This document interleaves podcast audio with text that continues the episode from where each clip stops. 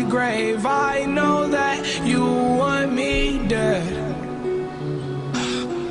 I take prescriptions to make me feel a-okay. I know it's all in my head.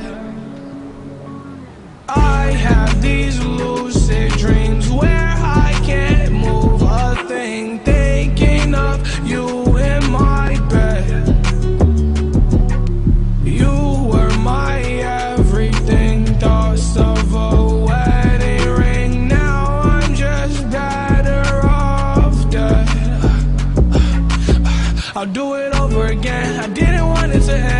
end. Now watch it blow in the wind. I should've listened to my friends.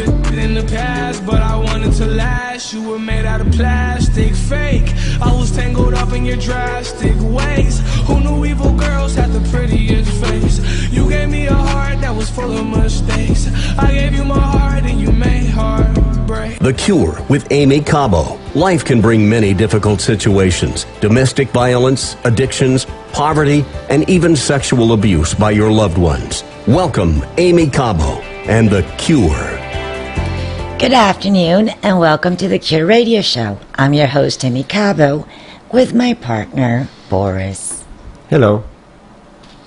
He says hi. our show is available live on your radio, also live through our app, The Cure, on any smartphone, and our website, godisthecure.com. We're broadcasting live from Miami through satellite, available in radios more than 11 states, among others, and soon after the show on any podcast player. This show deals with suffering, the tenacity of the human spirit, the will to survive, and the courage to keep moving forward, despite any obstacle, with the help of God and each other. We do provide testimonials to let people know that we're not alone. And in this show, the testimony started with me, having been a survivor from child abuse well into young adulthood. We also have experts in several fields and inspirational speakers that are willing to help us with valuable information. Knowing that education is necessary, awareness is crucial, and comfort is needed. I do believe we all suffer or have suffered from something, and we hope to be a source of healing for each other.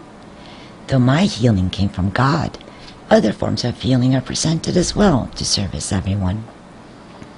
Life can be very challenging, but always know there is someone who cares. There's always hope. The song that I just played, Bless His Soul, is Oh My God by Juice WRLD. We all have been lured by the things of this world that are not good for us, some of which want us dead. I remember taking prescriptions only to find out it's all in my head. We were once fooled by what we thought was our everything that only gave us lucid dreams and made us feel that we're better off dead. We can easily be convinced as evil wears a pretty face and we don't want it to end until we hit the bottom, for the enemy is never our friend. Though we can be tangled up and in great despair, there is hope in God, and no matter how far we go down, He will lift us up through His grace.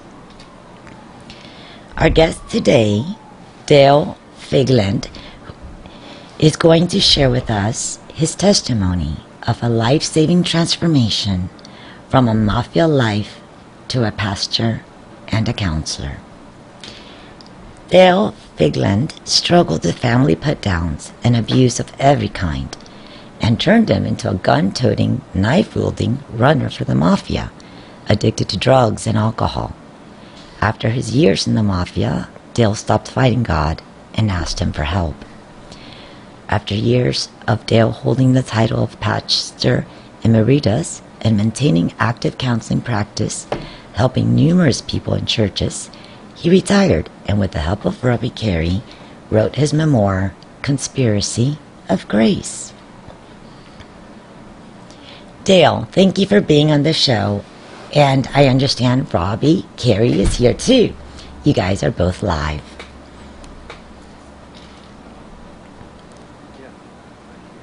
Dale, do you hear us? Dale, is there a way that you can raise the volume or speak a little louder? I, I hear you very low. Is this better? That's a little better. And Carrie, you're with us also? Well, she just uh, hung up, you know. Okay, great. Um, Dale, it's it's so wonderful to to have you here with us today because I was reading your notes and it's amazing that we both have similar stories and that we can relate to each other. Would you like to share with us about your younger years? Dale, can you speak up? Yes, I'll, I'll try to speak up. Um, yeah, I came from a extremely dysfunctional family, but my mother and father were very well respected uh, in the community. And, uh, a lot of the things that were going on, the secret, a lot of secrets. Dale, uh, let us try to figure out uh, the the volume is very low. Uh, we'll be back to you in a second. Okay, I, I, I don't understand. Maybe it's the internet. The internet gives us problems these days. I think we may all understand. Yeah, everybody's on the internet, stuck at home. so, uh, but uh, what Dale has to say, I believe, is super important, and I definitely don't want to miss it. I don't know about you guys. I don't want to miss it. We'll so we'll uh, So- we'll get it done. but I, I my it's similar to my story because my parents were very respected in the community as well. They were both doctors. My mother was a highly admired neurologist, uh, genius, and we were very Catholic. Nobody would have ever guessed that in our perfect family of nine children, there would be a pedophile. And uh, so it was even difficult for people to believe at the time that I said something again for the second time at 15. People did not want to believe that such a standing citizens can do such a thing. That's because they hide in sh- what do you call it? Sheep clothing. Like Wolves. I said, the enemy wears a pretty face. you go. Okay, let's see. I think we have Dale on the line again. Let's try again. Dale, you're now live. Let's try that. Yes, of course. Great. I think we hear you better. You sound much better. All right, thank you. Thank you. So, So you were telling us, Dale, how your life started because everyone I've noticed, I think that the enemy attacks those that are likely to get close to God the most. It's what I've seen is similar in those that have gotten close to God. They've suffered. They've suffered a lot. So please share your story to let people know suffering isn't all there is to it. Well, as, I was mentioning the, um, you know, by the age of five, I had um, struggled through a lot of physical abuse, uh, you know, verbal, emotional abuse, and then I had um, the my the favorite person in my life was my uncle, and uh, he would, uh, you know, I felt he cared about me and would give me gifts, and by age five, he sexually molested me and um, you know turned from a favorite person to a you know a, a dark side. And um, I went to share with my mom after uh, several um, times being abused and she started yelling and screaming and beating me calling me a liar. And so the um, you know that needless to say affected affected my uh, my whole thinking, and I call it a lot of lie-based thinking about myself. And uh, you know, the I felt you know shame. Uh, I felt damaged for life, dirty, uh, unloved. Uh, And is that especially what unprotected? And because you did not receive love in the home, because I understand my mother would beat me too, and I was the black sheep, and because you didn't know what love was, do you believe that's what led you to a life that's dangerous, a life that's not in line with God? Yeah, that's that's true. I mean, I think it, you know the uh, it gave me um, you know a desire to not only defend and protect myself, but became a driving force in my life to feel significant or accepted. And you know, the enemy has a way of doing that. He jumps on all the unfortunate circumstances and finds a way to convince you that you're a bad person or that God will not love you or that there is no God or that God abandoned you. And sometimes we find out the hard way. So that that's what I wanted to talk about. Dale, what's your turning point? Because you didn't have anything. That was really hard for you. You didn't have anyone in your life. So, what was the turning point that let you know there is love, even though you did not receive it? So, when we come back, we're going to talk about that. I want to let people know there's always love, even though you grew up in hate. We will continue talking with Dale Fiegland about trusting God and overcoming obstacles with His help. We would love to hear from you. 866 34 Truth. We will be right back with Aimee Cabo and The Cure. Life can bring many difficult situations domestic violence, addictions, poverty, and even sexual abuse by your loved ones. The issue is not stay there, but to overcome all obstacles and show that with the love of God, your husband, and your family, you can succeed. Love is the answer, God is the cure, reveals Aimee Cabo's life, a warrior who didn't give up and achieved the dream of her life. You can get to know more about her and her story on godisthecure.com or buying her book on amazon.com. places. Really don't know how we made it here. Never thought I was worth what you give. Never felt quite alive, now I'm living. Yeah, you kill my doubts, they disappear. When I feel like nothing's gonna hold me down, hold me down, you falling till you came around, came around. Now I just wanna stay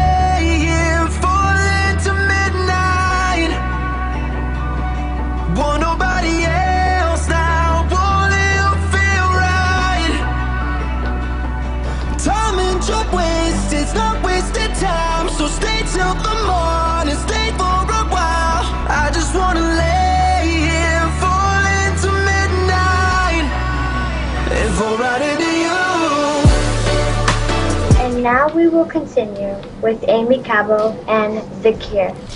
Welcome back. This is Aimee Cabo, and thanks for tuning in. Remember that you can listen to the radio show live through our app, The Cure with Aimee Cabo, or later as a podcast. The song that just played was Midnight by Alesso and Liam Payne. Sometimes we are amazed by how far along we have come. I remember when life was so scary, no matter what. And now, no matter what, life is not scary. I realize now that God is the only thing that feels right. He kills my doubts, they disappear. I've learned to enjoy time and not waste it. And even when it's difficult to find peace, I know that I can take it to midnight. As I fall asleep with God, He'll still be there in the morning. I also want to remind you about the contest we started. Let us know suggestions for a song that we can play on the show through our contact us page on godisthecure.com. And if we play it, you will receive a $25 gift certificate. Thank you so much for everybody who have submitted songs. Aimee picks up the songs based on the topic of the show, as you know, the guests and other sometimes secret reasons. So it's not easy to get selected, but it's very possible. So keep on doing it, please. We're talking to Dale Fiegland, disca- discussing his amazing story of transformation. Dale, now I, I wanted to ask you. It, I know that your your parents were in a prominent position and everything like that, and I know that our stories can relate. Did your parents ever introduce you to God? Did you grow up knowing Him? How did you discover him? And then I want to stick out my neck and ask you what was it like working for the mafia? Okay, well, I had one person in my life, uh, my grandfather, and I, I didn't know him well, but he was a bivocational pastor of a small church. And I, I always knew there was something different about him. He, he never gave me a lecture, and um, uh, for whatever reason, I, I felt like I was important to him. And um, and he he started, uh, at, at, you know, I didn't get to see him maybe a couple times a year, but he would always um, share uh, how much uh, Jesus loved me. And um, I remember in school, my my parents saying that I was angry coming out of my mother's womb because I was always getting in fights. Um, at, at age five, I was expelled out of kindergarten for fights. And, uh, Wow. I didn't know that was I possible. uh, I was angry all the time, trying to prove myself. And I would say the one person, and I didn't understand. Um, in fact, I didn't think I was even lovable. Um, I, I believed the lies. Uh, you know, was that I, I didn't feel loved. I didn't feel needed. Um, didn't feel important, and um, you know, I didn't have any value, but this man, my grandfather, uh, made me feel uh, a person of worth. And, uh, and I would say I didn't understand it at the time, but but God was taking the initiative through many people in my life to seek me out.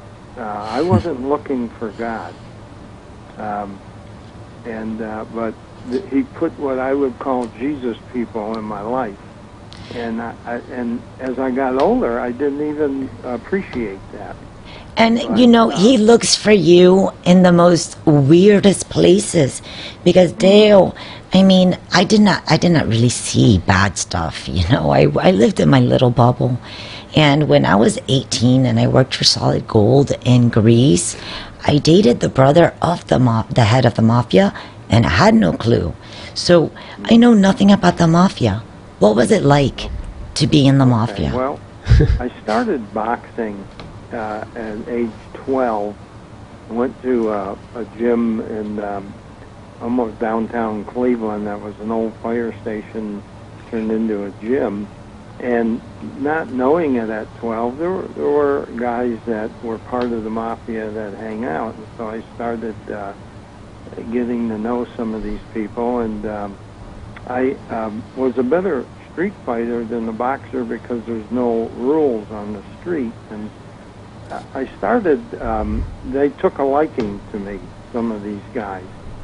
And um, I left home when I was, you know, by the age of 15, I had left home, and they provided a place for me to stay. So I, I thought, well, you know, I felt significant hanging around these guys, and sort of just, you know, slowly graduated into hanging around with these people. And um, at a young age, they sort of took me under their wing, and th- and I thought, wow, this is really pretty good. And I was what's called a runner. I didn't know much at the time, but I would, you know, they had the numbers racket, and so I would deliver packages and different things.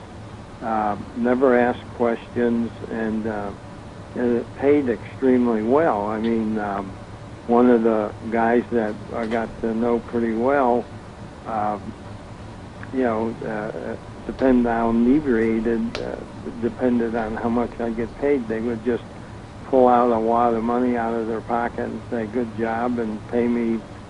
And, you know, there was no minimum wages with those guys. And, um, and so I enjoyed the money and I enjoyed the um, camaraderie. And I, I think not knowing it, I felt accepted and important. But there came a turning point where I started uh, doing things uh, that bothered me greatly. Um, I uh, I was asked to go do some collections of uh, a loan shark on the east side of Cleveland, and and they taught me uh, how to, you know, how to break an arm rather easily. You could shake somebody's hand, say, "Hey, how you doing?" and hyperextend the elbow and crack it, and the, the arm's broke. Okay, please don't try that at home, people. No.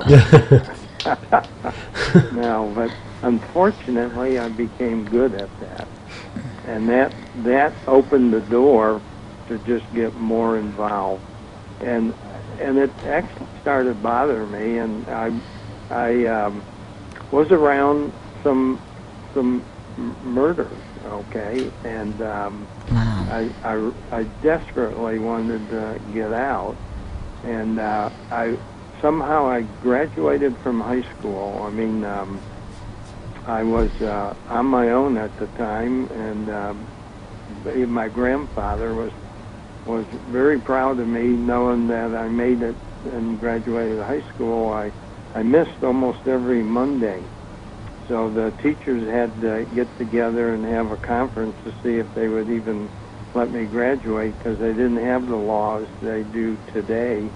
And so I, I did graduate, and it was during the time where you were getting drafted, uh, Vietnam War, and so I thought, well, I'll try college. And uh, I did well. If I liked the class, I would get A's. If I didn't, I would get C's and D's. and so my grades weren't too bad, and uh, the counselor But. Dale, that's the amazing thing that it doesn't matter where you've been or what you've done. God always calls you back. He never gives up. Neither does the other one, by the way, the opposite, pickpocket. we will return with The Cure live every Saturday. We would love to hear from you. 866 34 Truth.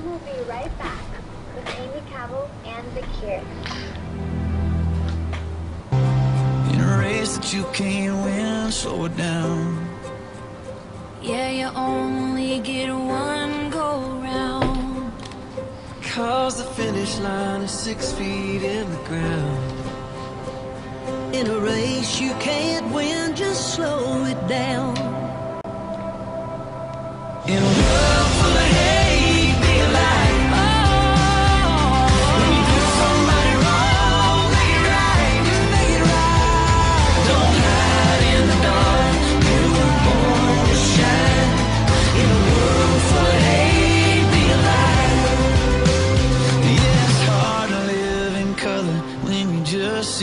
See black and. In a world full of hate, be a.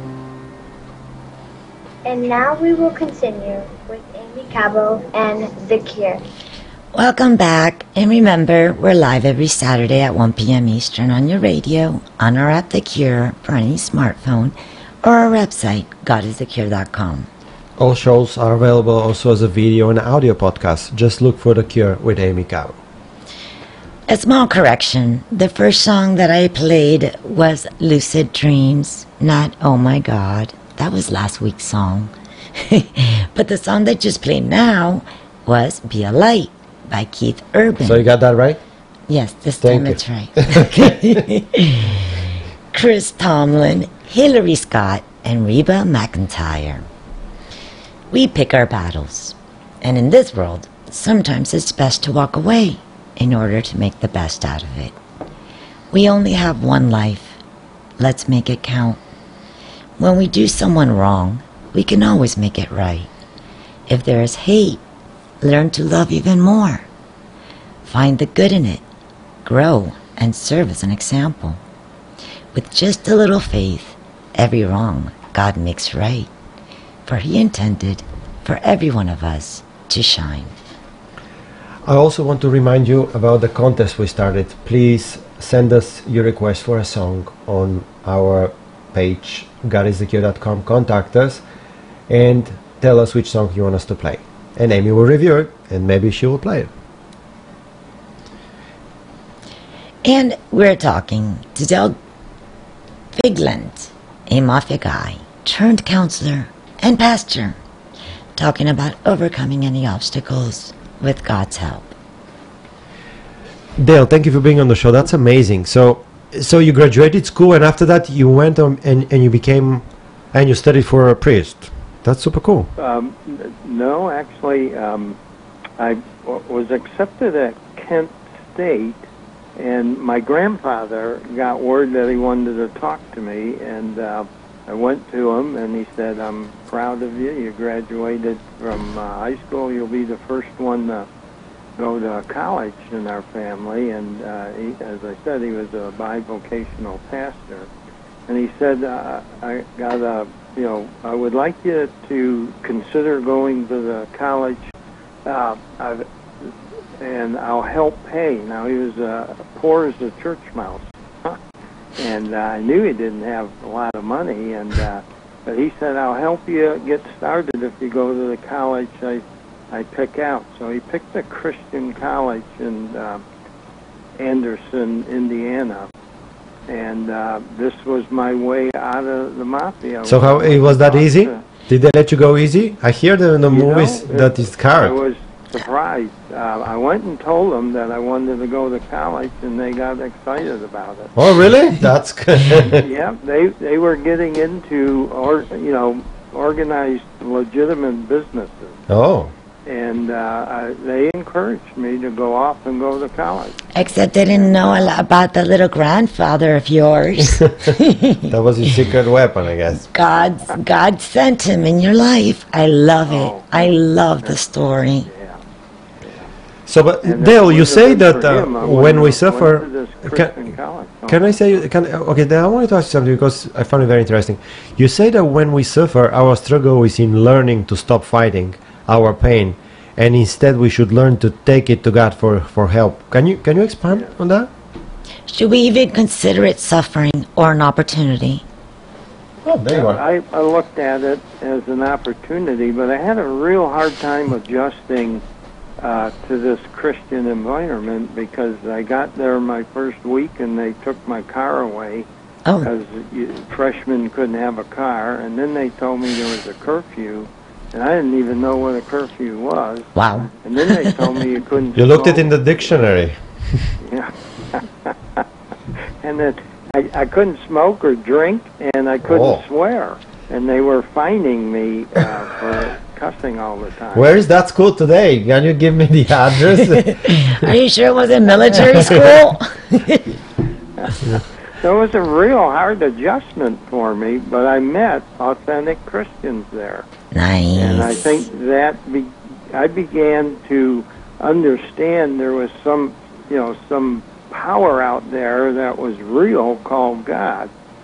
Um, there's a, a short uh, story. Uh, when I was 12, I got busted for breaking and entering, and it devastated my parents. And at that time, I was hanging around uh, um, the CYO, Catholic Youth Organization, and because they had pretty girls and they did a lot of fun things. And so one time, flippantly, I asked the priest, "What's it take to become Catholic?" Because every time I asked a girl out, they'd say, "I can't date you because you're not Catholic." and so I got confirmed as a Catholic um, that's a at pretty- that young age, at 12 and 13.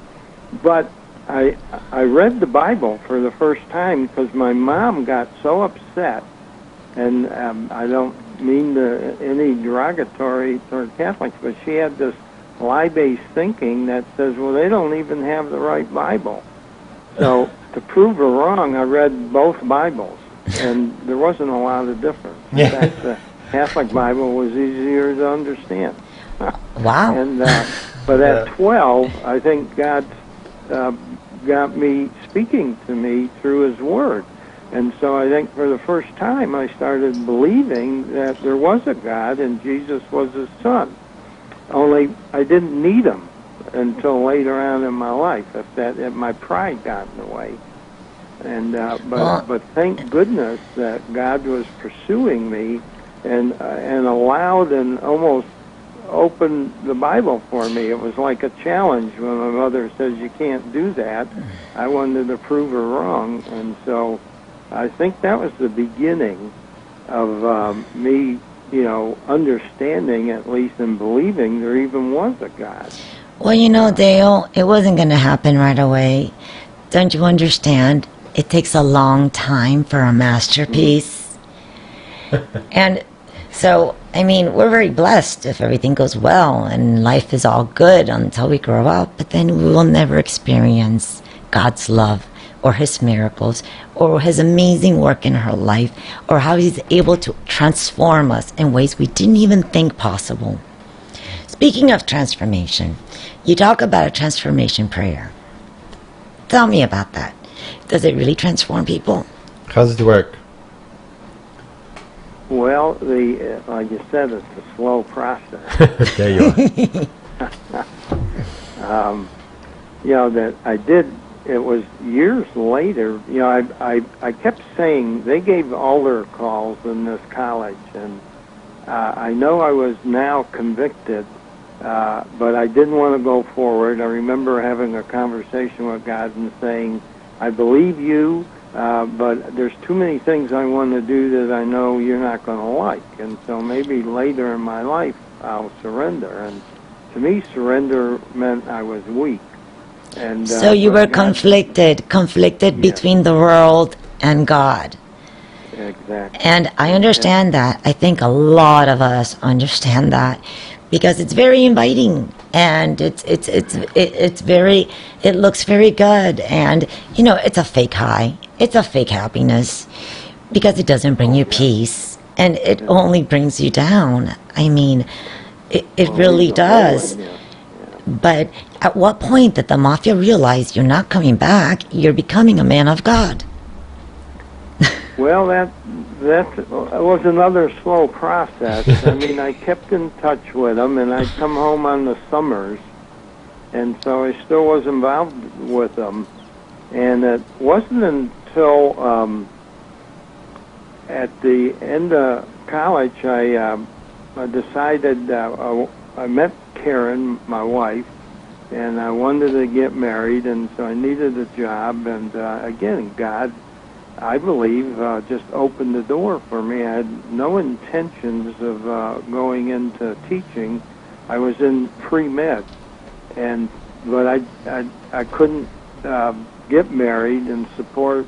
At least I didn't think so. Boris, you would know more about this. Working for the mafia, Four right? years of college, um, I needed to go get a job so I could get married.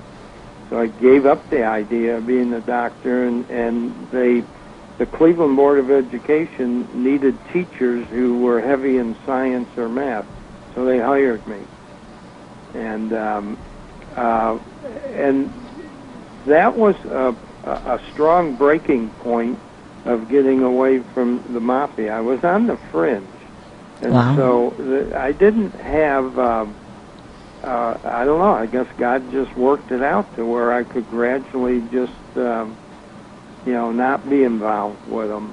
So it's it's Um, not true that you cannot leave the mafia alive. That you're No, you're committed I, to I them don't for think life. I knew enough to get anybody in trouble. You Yeah. didn't know lots. Hopefully, you weren't that I important. thought stuff, but um, But we're going into break. I, I hate to uh, go into break. That was very interesting. But we would love to hear from you. Have you ever been with the mafia? Involved in the mafia? Did you get away? Please call us 866 34 Truth. Okay. We will be right back with Aimee Cabo and The Cure. In my weakest moment, I see you shaking your head in disgrace. I can read the disappointment written all over your face. Here come those whispers in my ear, saying, Who do you think you are? Looks like you're on your own from here. Cause grace could never reach that far. That shame, beat down by all the blame, I hear you call my name, saying it's not over. And my heart starts to beat so loud now, drowning out the doubt. I'm down, but I'm not out.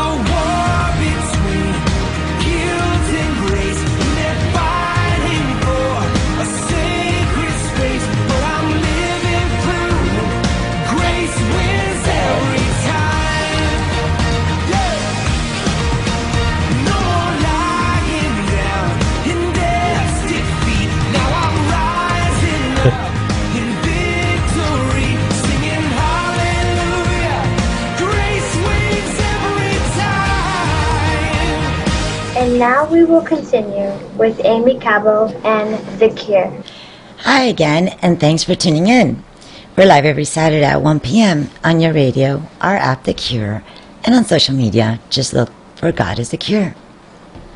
Later, the show will be available as a podcast as well. Search for The Cure with Aimee Cabo on any podcast channel. And just for your information, Aimee is spelled with an I and a double E. The song that just played was Grace Wins by Matthew West. Are you We've all- sure?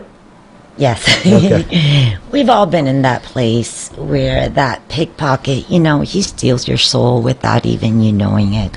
I got that from a, a saint that used to call him pickpocket.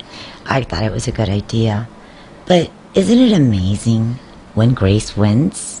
When you no longer believe the lies? When God calls our name? Yes, it's a war. It's a war between evil and good. And we are that sacred space in which grace will always win. We will never lie and thus deceit, for God has never given up on me as many times as He should have, and as He has done for many others. For He never quits calling out our name, and because He is the one and only God, grace wins every time. Yes. I also want to remind you about the contest we started again. Please let us know suggestions for a song that we can play on the show through our contact us page on godisthecure.com. We will continue talking to Dale Fiegland, a mafia guy turned pastor. And his book. Conspiracy of Grace, as you talked about grace. That's a coincidence? Maybe not. Maybe not. So, Dale, I mean, your your story is amazing. It's it's great. I, I thought that it was great that you even escaped the mafia and that you gave up your aspirations to become a doctor and to be wealthy and to have all the things that this world has to offer that most of us believe it's happiness because you had something bigger to offer. Tell me. Well, oh. Go ahead. You, what, you know, the um, I taught for a few years, and um, it was on the east side of Cleveland where I had some connections. It was a rough school. It was a school called nicknamed Cleveland Bad Boy School, and you had to be expelled out of other schools before we take you. But anyway, I didn't like not making money, so I went into businesses and. I ended up, uh, just briefly, owning and operating seven small businesses, Wow. and uh, and some of them I was still tied, uh, very, I would say, le- uh, if such a thing, legitimately with the mafia. You still had connections. And so they they were uh, glad that this businessman could do certain favors. Okay, um, the unions were very strong, and so I sold heavy construction equipment to one fella because he had all the contracts to build the new school. And uh, so it was an easy transition, but I was um, became very successful, uh, very wealthy, sort of a, a, a big frog in a small pond um, in in that end of the business, and I was a miserable person. I had was married, had two kids, and you know I left home. I thought because of primarily my father, but later learned my mom was it was a mutual thing. Um, she used to say, you know, if anything I did bad, you're just like your father. So, Oh. but the horror story is, I woke up one day just like him, and I was a terrible father, um, a terrible husband, and I was married to these businesses, and that's all I wanted to do was get more money, and uh, um, I hit a breaking point because uh, I was miserable, yet should have been the happiest person around. I had a beautiful wife, at that time two wonderful children, and I, there was a hole in me. I know that and feeling. I, I was a full-blown addict, uh, cocaine and alcohol, and um, uh, again, God's grace. When I was younger, you know, reading the book, that a judge um, gave me an option to either go to the workhouse or go to AA, and I thought that's a no-brainer. These guys will teach me how to drink. So I went to AA, and again, there were some authentic Christians there talking about Jesus in their life. And um, I hit a bottom when my wife said, That's it, I'm leaving.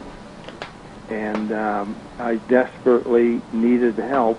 And I think that's the first time, because I desperately needed help, that I turned uh, and started saying, Okay, God, here I am. I'm a mess. I need help. And I don't want to lose my family. And uh, we've raised seven kids now and been married over 50 years. And that's at least that for me was my transformation was prayer because I was just talking to Bobby about, oh, we never heard the transformation prayer, but it's not a prayer. It's that you're transformed through prayer and it's over time. And it's so true because for some people, it's a counselor or a friend or something that happened that it's that pivotal point in that in their life that takes them there. But God is always reaching out to us, whether by people or by circumstances that get us to learn.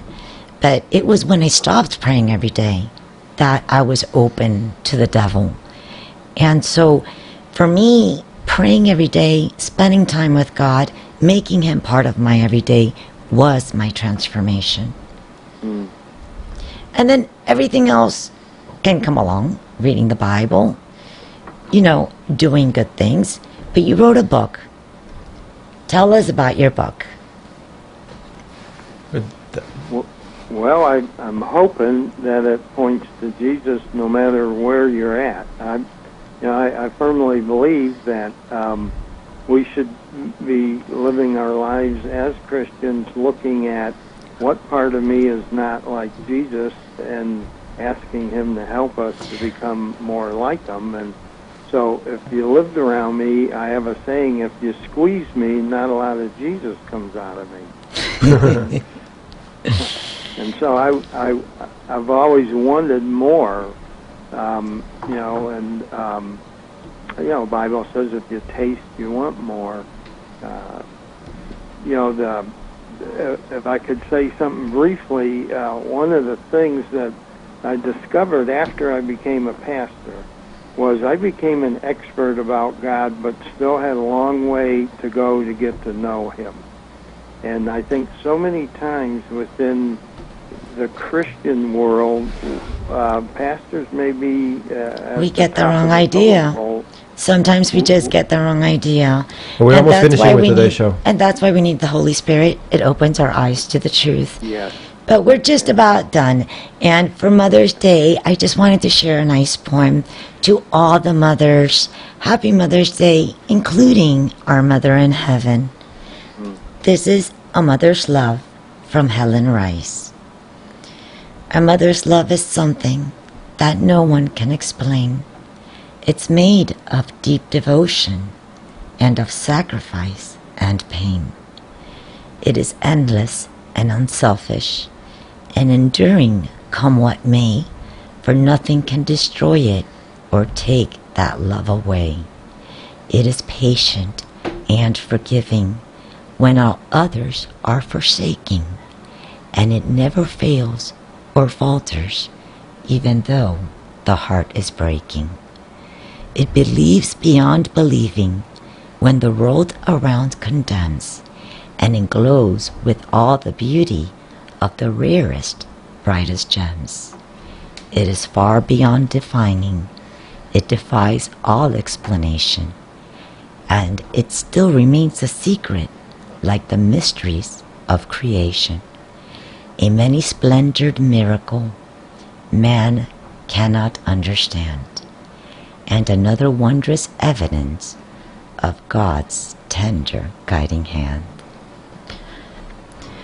Dale, would you like to close us in prayer? Oh, absolutely.